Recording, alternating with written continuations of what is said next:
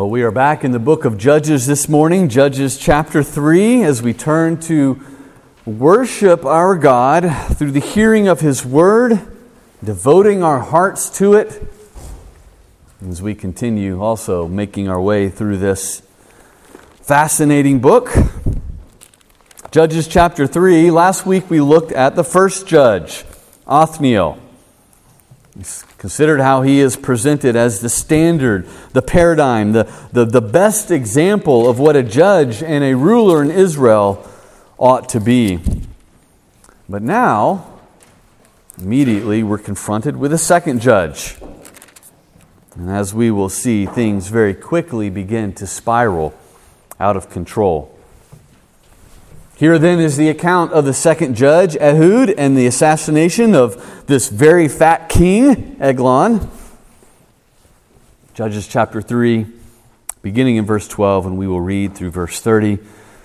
Brethren, this story is a bit strange, it's a bit grotesque, but it's God's holy word. Let us receive it as such.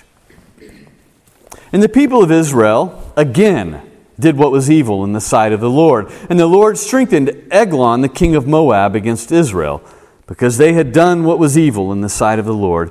He gathered to himself the Ammonites and the Amalekites, and he went and defeated Israel, and they took possession of the city of palms. The people of Israel served Eglon, the king of Moab, 18 years.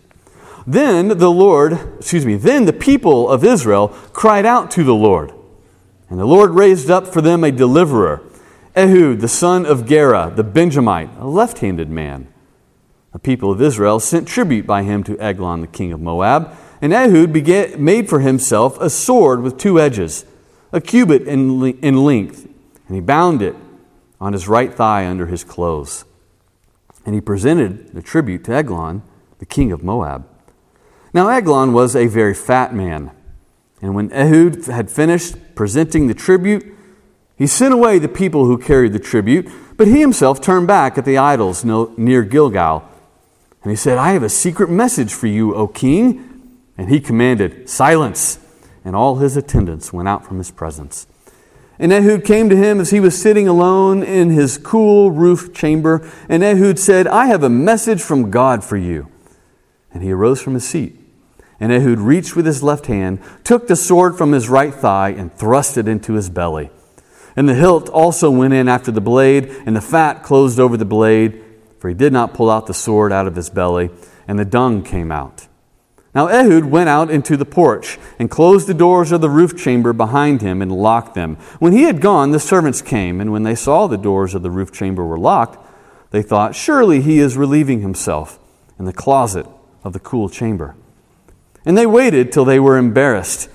But when he did not, still did not open the doors of the roof chamber, they took the key and opened them.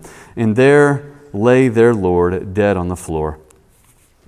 Ehud escaped while they delayed, and he passed beyond the idols and escaped to Seirah. When he arrived, he sounded the trumpet in the hill country of Ephraim.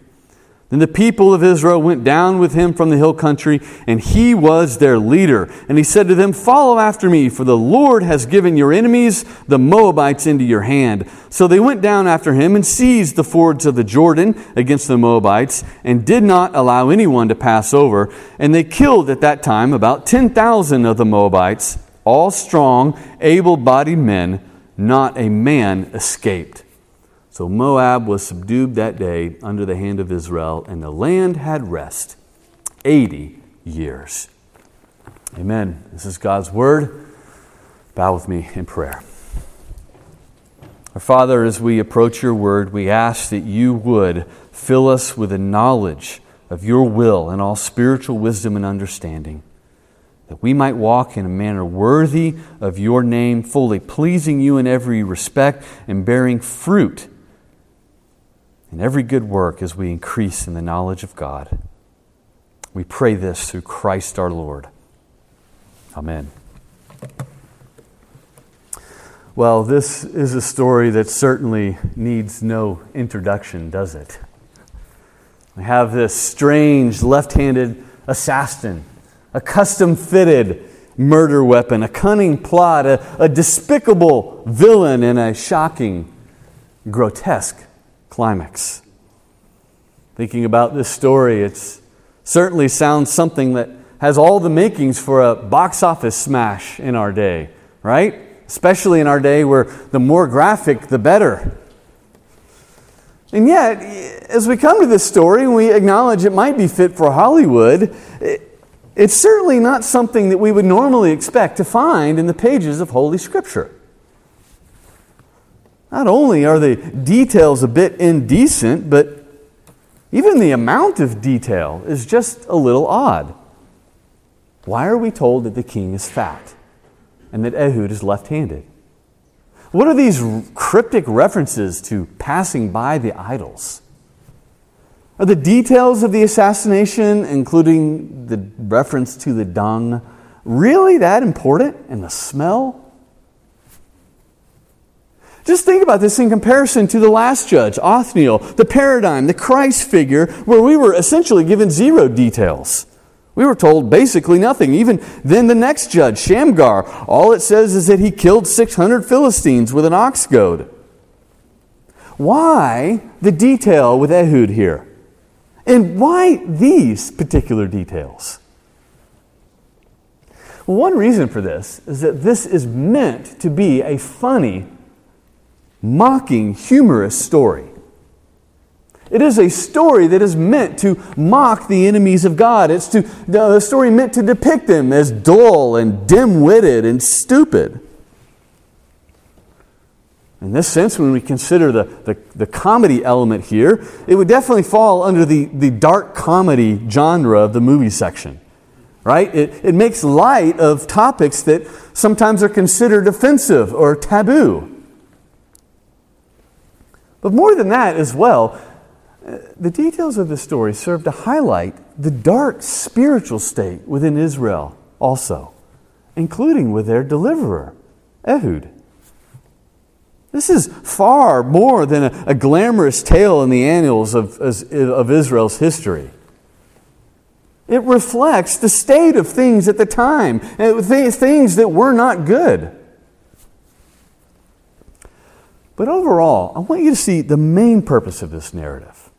The main purpose of it is that God is demonstrating what He did to save His people so that we will know how He will do it again.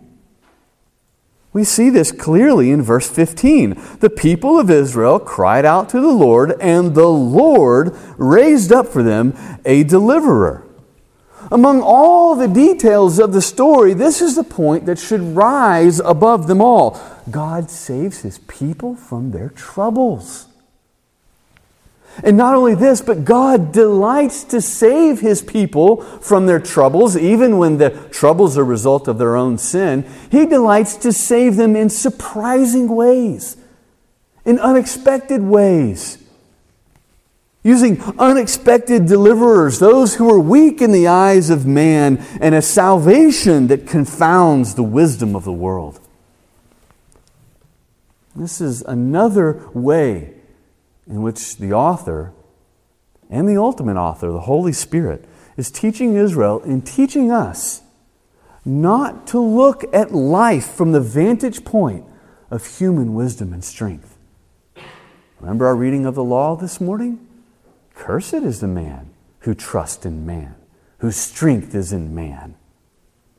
God's ways and God's power are far beyond what we can even ask or think. And this is what is on display with Ehud in this story here this morning. So today, I really just want us to walk through this story exactly as, it, as it's given to us. Uh, it would be easier, I think, maybe to give you, you know, three-point outline and highlight the, the, the main three themes. That's how this passage is most often preached, from what I've found. But I think this would miss the fun of the story. I think this would miss the biting humor and the tension that is intentionally created by the author to, to build towards that climax. And so I want us to walk through it, and I want us to put ourselves in the shoes of an Israelite. I want us to feel what they feel, to see what they feel, so that uh, see what, what they see and experience what they experience, so that we feel the brunt of this story, and we can make sense of it in light of who we are as Christians living in the 21st century. So, in this, what makes a good story? Well, there's a lot of elements to a good story, but uh, a few of the more basic, uh, fundamental ones are uh, the setting, the characters, the conflict, and the resolution. We can add to that, but for our purposes, that's going to be fine for us today. That's kind of the outline I have for you. Uh, so let's begin. Let's, let's look and see how the author gives us the setting. And, and to summarize, what is the setting? The setting is that there is suffering and hardship among the people of God. That is the setting. Suffering and hardship among the people of God. And again, that's a setting that we should all be able to identify with. Beginning in verse 12, we see that right after the death of Othniel, Israel again did what was evil in the sight of the Lord. Again, here is the author reminding us that, okay, this is the pattern that we're going to see all throughout. This is the pattern of the book of Judges. This is the cycle that Israel cannot escape because they do not have an adequate leader. But by using the word again, I think it also illustrates how Israel failed to learn from the past. They failed to learn the lesson from before, where God gave them into the hands of an evil king because of their sin and unbelief and covenant breaking. Right after Othniel, who delivered them and gave them 40 years of rest, as soon as he is dead, they go right back to their own sin. As soon as the circumstances change, they fall into the same old habits. In fact, there's not even an attempt to hide it. That's kind of uh, the sense we get from the language here. In the sight of the Lord. This, this, this entails that it's willful, that it's open. You know, they're not closing the curtains here, okay? They are defying the Lord without a judge to rule over them, without the external barrier, the, the fence that was keeping them from idolatry. They return to their sin like a dog returns to its vomit. And here I think we should be careful, you know, not to shake our heads at this. Oh, these foolish Israelites. I mean, don't we often do the very same thing? Don't we often get ensnared in sin again and again and again from time to time? When external restraints and circumstances keep us from falling into grace and uh, great and gross sin, when they're gone, when our parents aren't around, when our spouse isn't around, when our authorities aren't around, don't we also fall into some of the same patterns of behavior? We can thank God for His common grace. And thank God for the Spirit that is restraining the evil in this age. The greater point, though, is that temporal, external restraints and circumstances might keep us from sin for a while, but they don't fix the real problem the sin of our hearts. What is inside of us. That, of course, can only be done by the power and spirit of our Lord. Thus, because of Israel's sin, when this external restraint is removed, they sin, and as God so often does with his children, he chastens them by strengthening Eglon, the king of Moab, against them. Eglon joins an alliance with other enemies of Israel. They defeat Israel, and it says here that they take the city of palms. That's a reference to Jericho. It's a subtle allusion to that, that the conquest is being reversed that the conquest, that the Exodus is being reversed as well. God, where He most gloriously showed His power, the walls came tumbling down, right? The, the, the first major victory in this battle now is undone, and the enemies of God sit on the throne again. None of this is outside of God's control. Again, we're to see that God is holding all the cards here, even from our standpoint, when life seems out of control. Even when your life seems out of control, we must see and acknowledge and embrace the truth that God is always in control. Yes, it, it, appears at times that He's not on our side. right, from our perspective? Because he strengthens our enemies. Because he allows us to fall into suffering. Because he, he brings chastening for us our, uh, uh, because of our sin. But we must cling to the promise. And he does so out of his love. That his ultimate and greater purpose is for our good and for his glory. And that's what's going on here as well. Thus, the setting ends with Israel being under the service of Eglon for 18 years. 18 long years of hardship and suffering for the people of God, of oppression. And that is the context. That, that is what we must see and feel as we put ourselves in the shoes of the Israelites being entangled in sin once again, experiencing God's chastening hand, and suffering under oppression. That's what we must see as a setting for this story. So, with the stage now set, the characters now enter stage left. That would be stage left. What are the characters? Well, we see an unlikely deliverer and a reprehensible king we see in the characters an unlikely deliverer and a reprehensible king. In verse 15, following the pattern of this book, Israel cries out to the Lord, and the Lord raises up for them a deliverer. This is the encouraging and the heartwarming point of the story. God hears the groans of his people, as we've talked about for what, four weeks in a row now? He has pity on the sufferings of his people. This is not the cry of repentance, this is the cry of pain. And God has mercy. And this represents the grand narrative of Scripture, which is not us scrubbing ourselves up for God and trying to earn His favor, but God descending to us, having mercy and pity upon us, rescuing His people when we could not rescue ourselves, coming to us when we could not go to Him. However, if we are in the shoes of an Israelite here, this excitement of hearing that God raises up a deliverer is immediately brought down to earth by this introduction of Ehud. First, we read that he's a Benjamite. The tribe of Benjamin was the first tribe in chapter 1 that failed to obey in the conquest. This also means, as a Benjamite, that he's not from the tribe of Judah. Remember, that's how the book opens. Who shall go up for us? Who shall be our leader? Who shall fight for us? Judah, the Lord says. So, right away, as we see this, we know oh, this isn't good.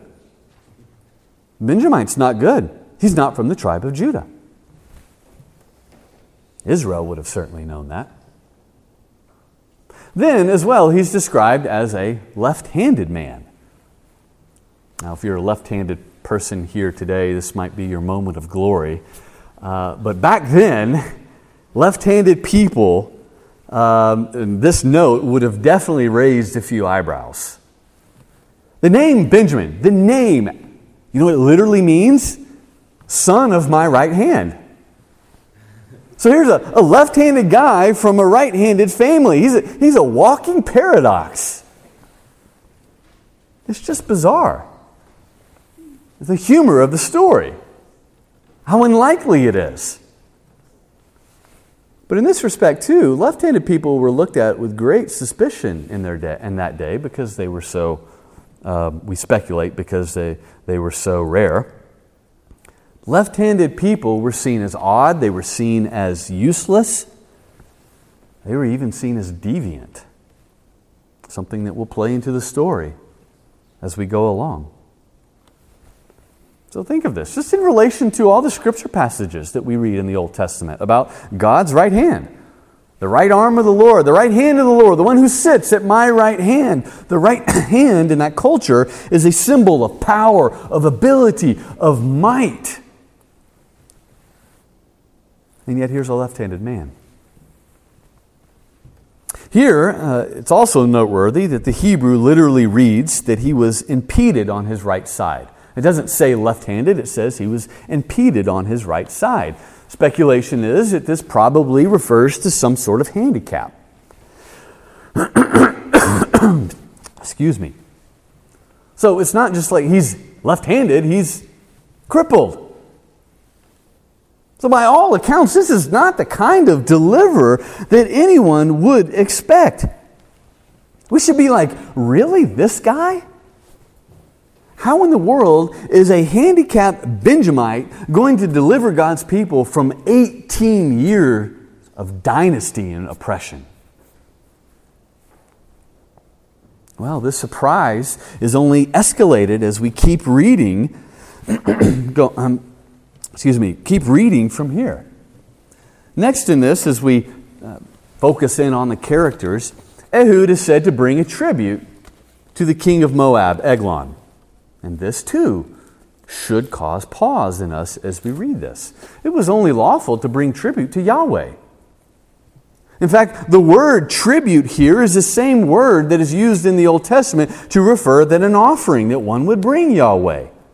And literally, it says that Ehud brought it near. This is the same language. Remember, we've talked about before in the book of Hebrews to draw near to the Lord is an act of worship. So here is God's supposed deliverer bringing a, an idolatrous off offering to a pagan king. This is not how God's deliverer is supposed to act. This isn't exactly a picture of a mighty and powerful Savior. Furthermore, on this, we get a little flashback here next in verse 16, where we see Ehud crafting a custom sword for himself. You know, this is kind of like when you're watching a movie and the hero is approaching the castle, and suddenly there's a flashback, right? Flashes back to an earlier time, and you see, you know, in a, in a room dimly lit by the fire, and as the fire flickers, we see him crafting and carefully measuring his blade. And then it focuses back in reality again. He's, he's approaching the castle, and, and there's this, you know, focuses in on this bulge on his, on his right side here where that weapon is, is concealed. This is the way the author is creating tension here. He's got this sword. Is he going to get caught with it? What's the purpose of this sword? And what's surprising about it is it's so small. It's only 18 inches in length. This is not a warrior sword. What in the world is such a, a pitiful weapon in the face of a 18 year dynasty? This is all very odd. Doesn't make sense. And finally, here, as Ehud is introduced, the villain finally enters the picture. And in the face of an unlikely deliverer, he seems like a formidable figure, literally. He's described in verse 17 as a very fat man. Literally, his name means little cow or little calf. That's what Eglon means. Again, this plays into the humor of the story. I'm going to tie this back in a little bit later. But it also, in some respects, serves to stack the deck against Israel, at least at this point in the narrative. Later, he's shown to be a fool and dim witted, but at this point, being fat was a sign of immense luxury. And, and the tribute being brought by Ehud here in Israel was probably produce, and the implication is that Eglon is gorging himself on Israel's food. He is a man who's in control. He is a man who had nothing to worry about. He's a man who saw Israel as no threat whatsoever. And ultimately, though, it's also an indicator of the spiritual state of Israel as we will continue as we will consider in a few moments. It's not a man who's ready for battle. What are they doing being oppressed by this very fat man? And so, in this respect, the characters are introduced, and, and at every point, the author has made it clear that all the odds are stacked against Israel. All the odds are stacked against Ehud. And from the world standard, from our human perspective, this is the very definition of a lost cause. But all this does is build up tension. How is God going to deliver his people? And so, thirdly, we see the conflict. The conflict is a bold assassination of God's enemy. A bold assassination of God's enemy.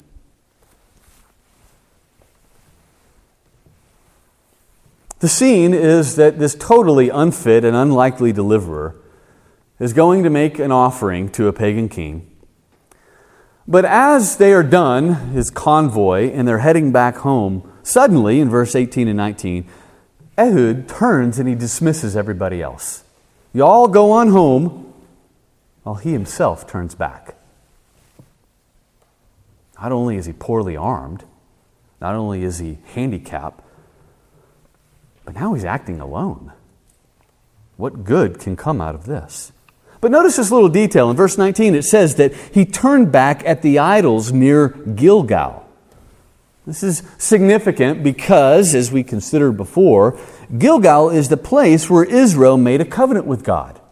When they entered the land, this is where they erected the, the, the monument of the 12 stones. And so now the picture is where there should be a monument to Yahweh, there are Canaanite gods. This again highlights just how bad things were in Israel. But also, it plays into the plot, if you think about it. It gives credibility to Ehud's plan. By turning back at the idols and telling the king, I have a secret message for you, it implies that perhaps the God spoke to him when he passed by them.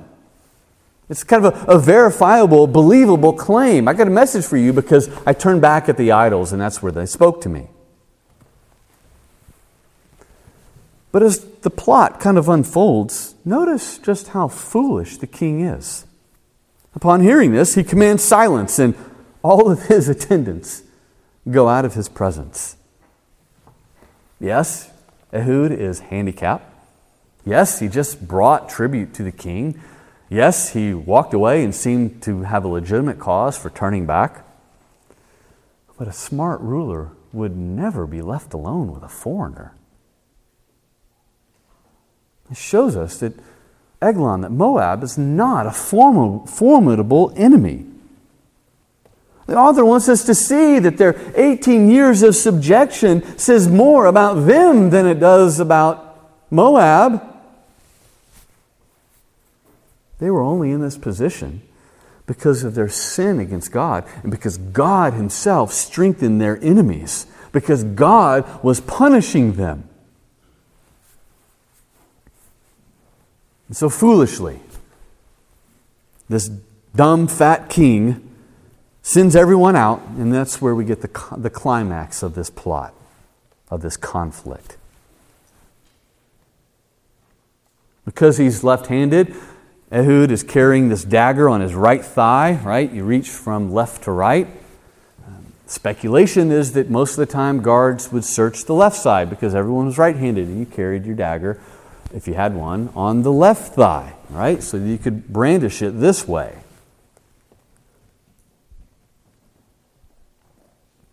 Then in verse 20, we read that Ehud came to him as he was sitting alone in his cool roof chamber. Noteworthy here is that cool roof chamber. What is that referring to? Uh, well, it's a euphemism. It is a euphemism, uh, a polite way of referring to the men's room, the restroom. In those days, before modern plumbing, uh, the toilet was placed up high, right? Water flows downhill, and there was a perhaps a water duct system, a sewage system that could be uh, washed out, and water flowing downhill to clean it out. And so the picture is, funny picture is, that here's the king sitting on his royal potty.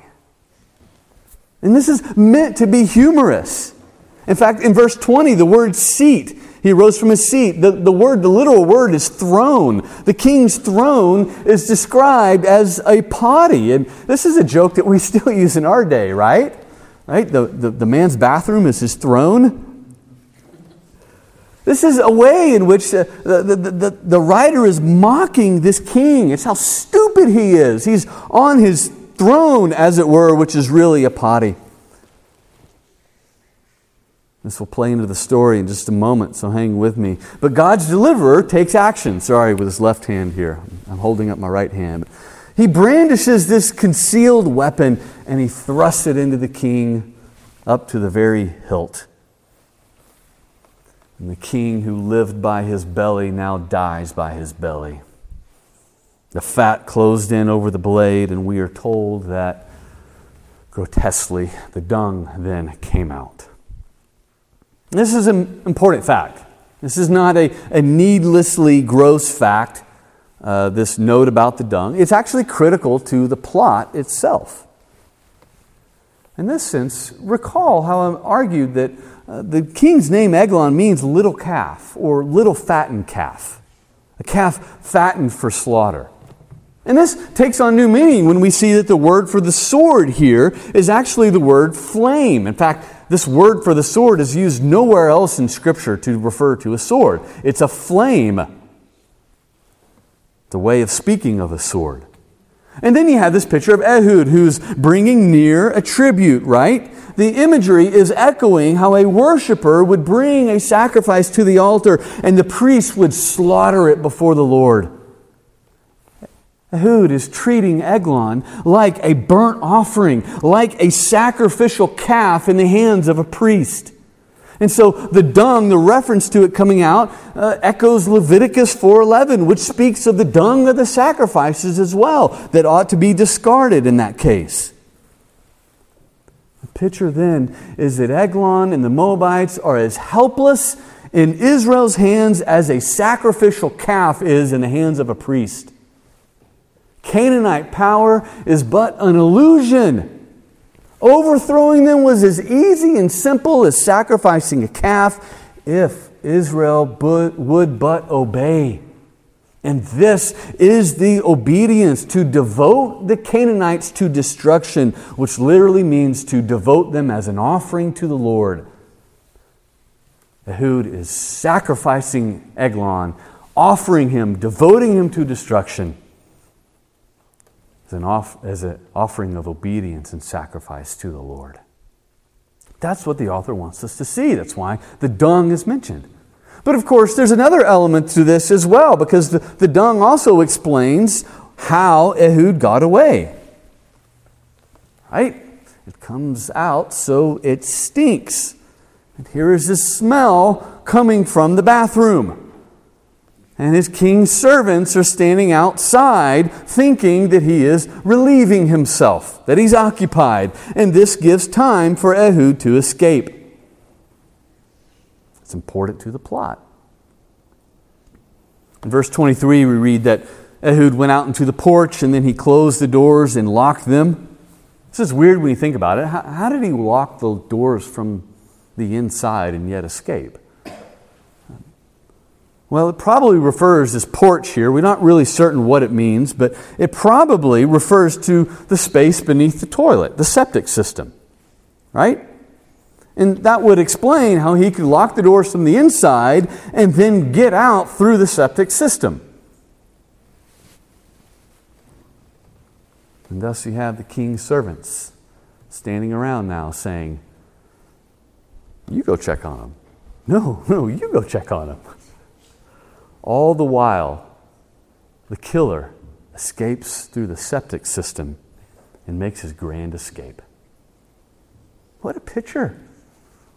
What an escape!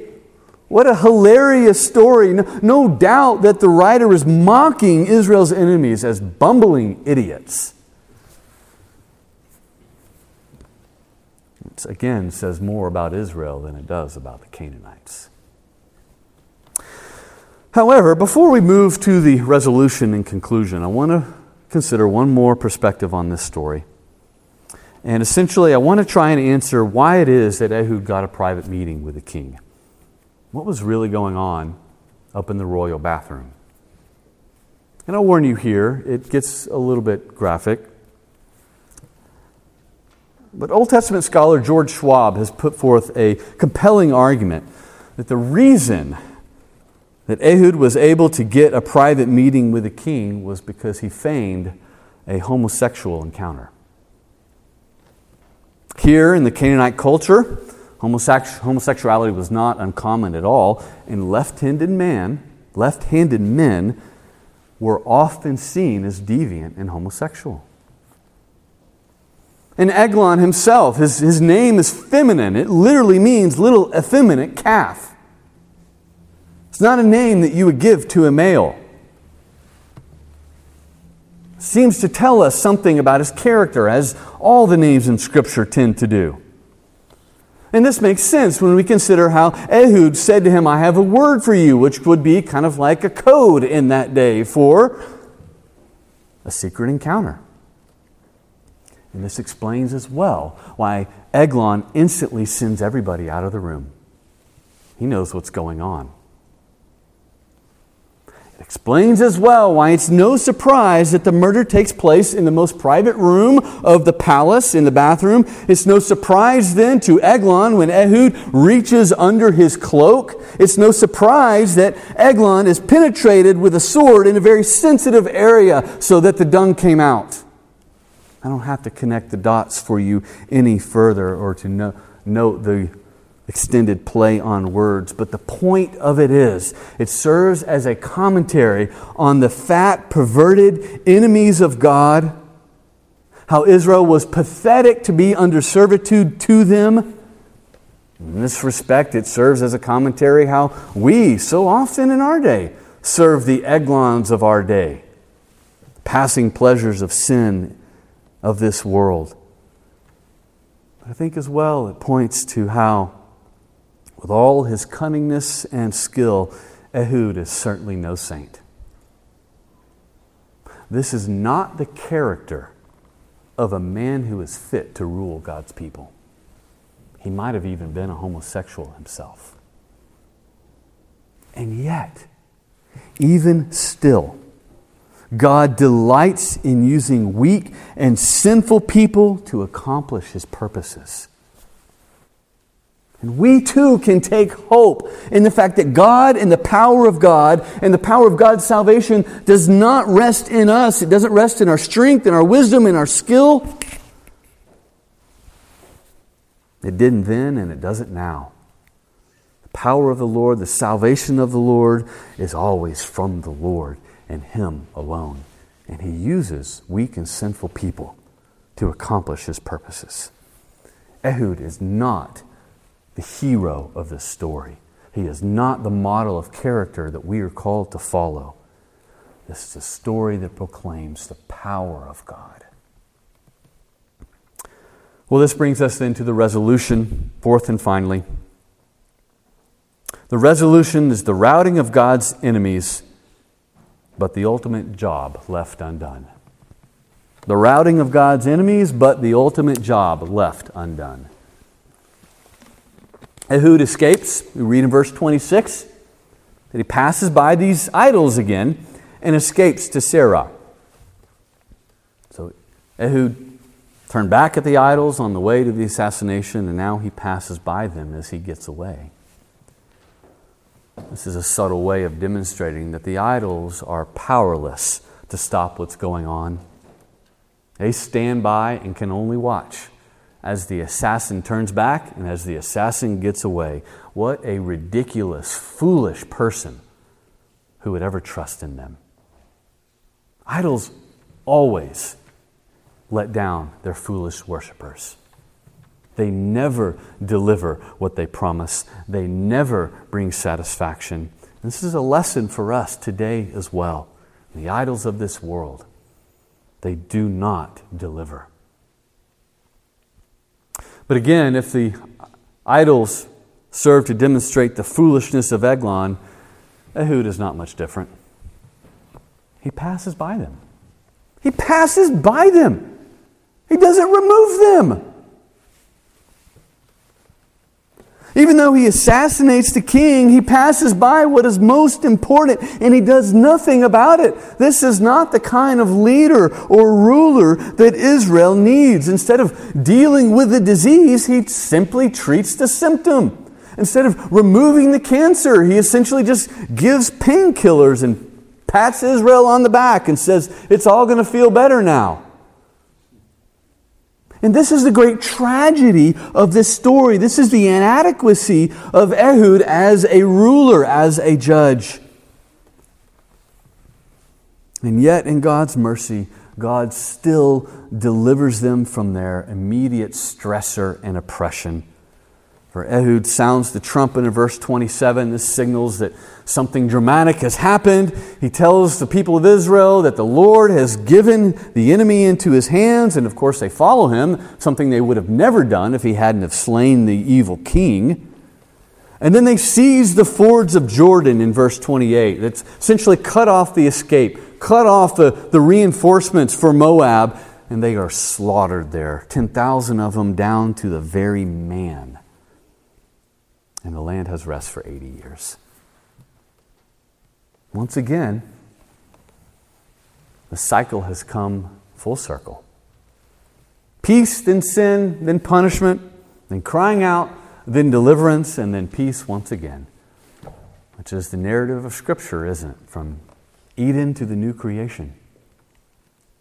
But once again, in this story, the real heart issues are not dealt with because this judge does not finish the job. Othniel was prevented by death from finishing the job, and Ehud doesn't finish the job either. He doesn't remove the idols. And this change in circumstances and this deliverance will not last. This is how the story points for the need of a greater ruler, greater judge, and a greater king to come. Well, that covers the story.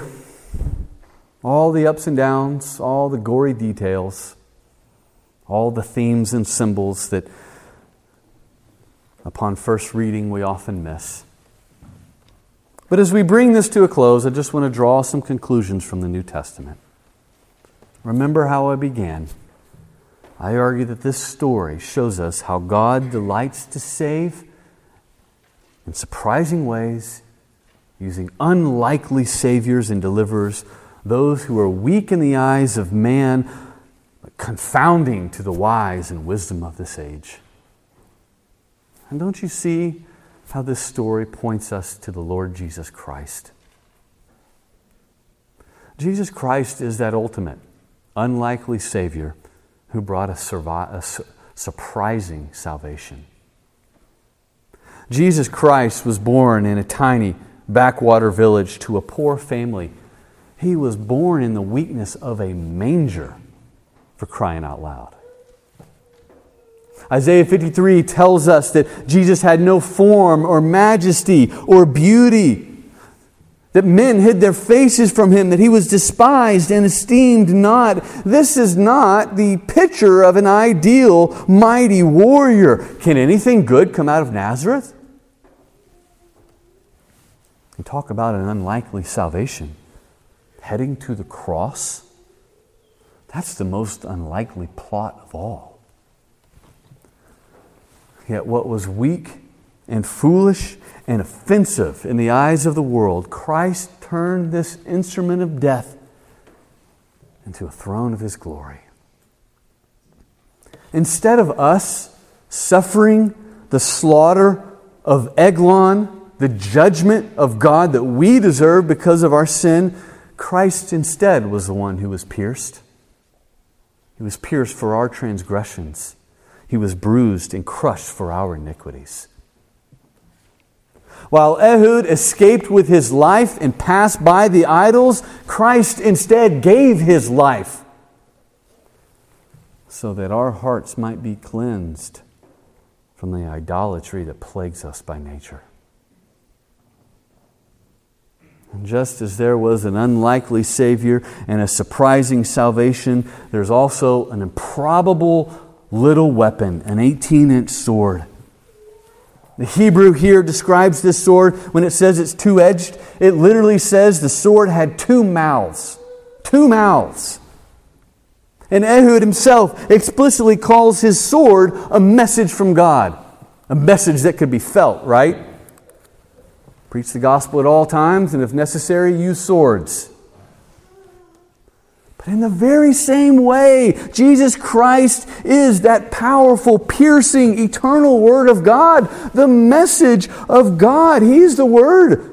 Hebrews 4:12 that is living and active and sharper than any two-edged sword piercing to the division of soul and spirit no doubt the author of Hebrews had this story in mind and this is what the apostle Paul also means when he says that the message of the cross is a stumbling block to the Jews and it is foolishness to the Gentiles but to us who are being saved it is the power of God because Christ is the wisdom and power of God. And so just like with the first proclamation of the gospel, in Genesis 3:15, God turns to Satan in the hearing of Adam and Eve and he says there's going to be a seed of the woman who's going to crush your head. Eglon by the same respect is slain by the message of God as well. The message that slays the wicked but brings life to the people of God, a message that cuts both ways. This, brethren, is a story that points us to, that anticipates the coming of Jesus Christ and the power and the message of the gospel. In the face of all of our enemies, in the face of our struggle with sin, with, with, in the face of our falling into idolatry and temptation and entrapment, in the face of insurmountable odds, when we're surrounded by all the passing pleasures of this age, our salvation and Christ's church is not built by our strength or our fitness. The weapon of the Word of God is sufficient for the task. We are called to trust in our deliverer. We are called to wield the one weapon that He has given us, the sword of the Spirit the message of the gospel, the power and wisdom of God, that powerful and lethal and custom fitted weapon which always accomplishes its purposes. Always finishes the job. No one ever escapes. Every single time the gospel is proclaimed, there is a cut both ways. The unbelieving are being further hardened in their sin. While the people of God are slowly but surely, you, if you are in Christ, being conformed to his image. The Word of God never fails to accomplish its purposes. May God show us mercy today. May God give us the faith to believe, the, the faith to trust in our deliverer and to rest in that weapon of the message of the cross that we might boast only in the Lord. This is what Ehud has to teach us today. Let's pray.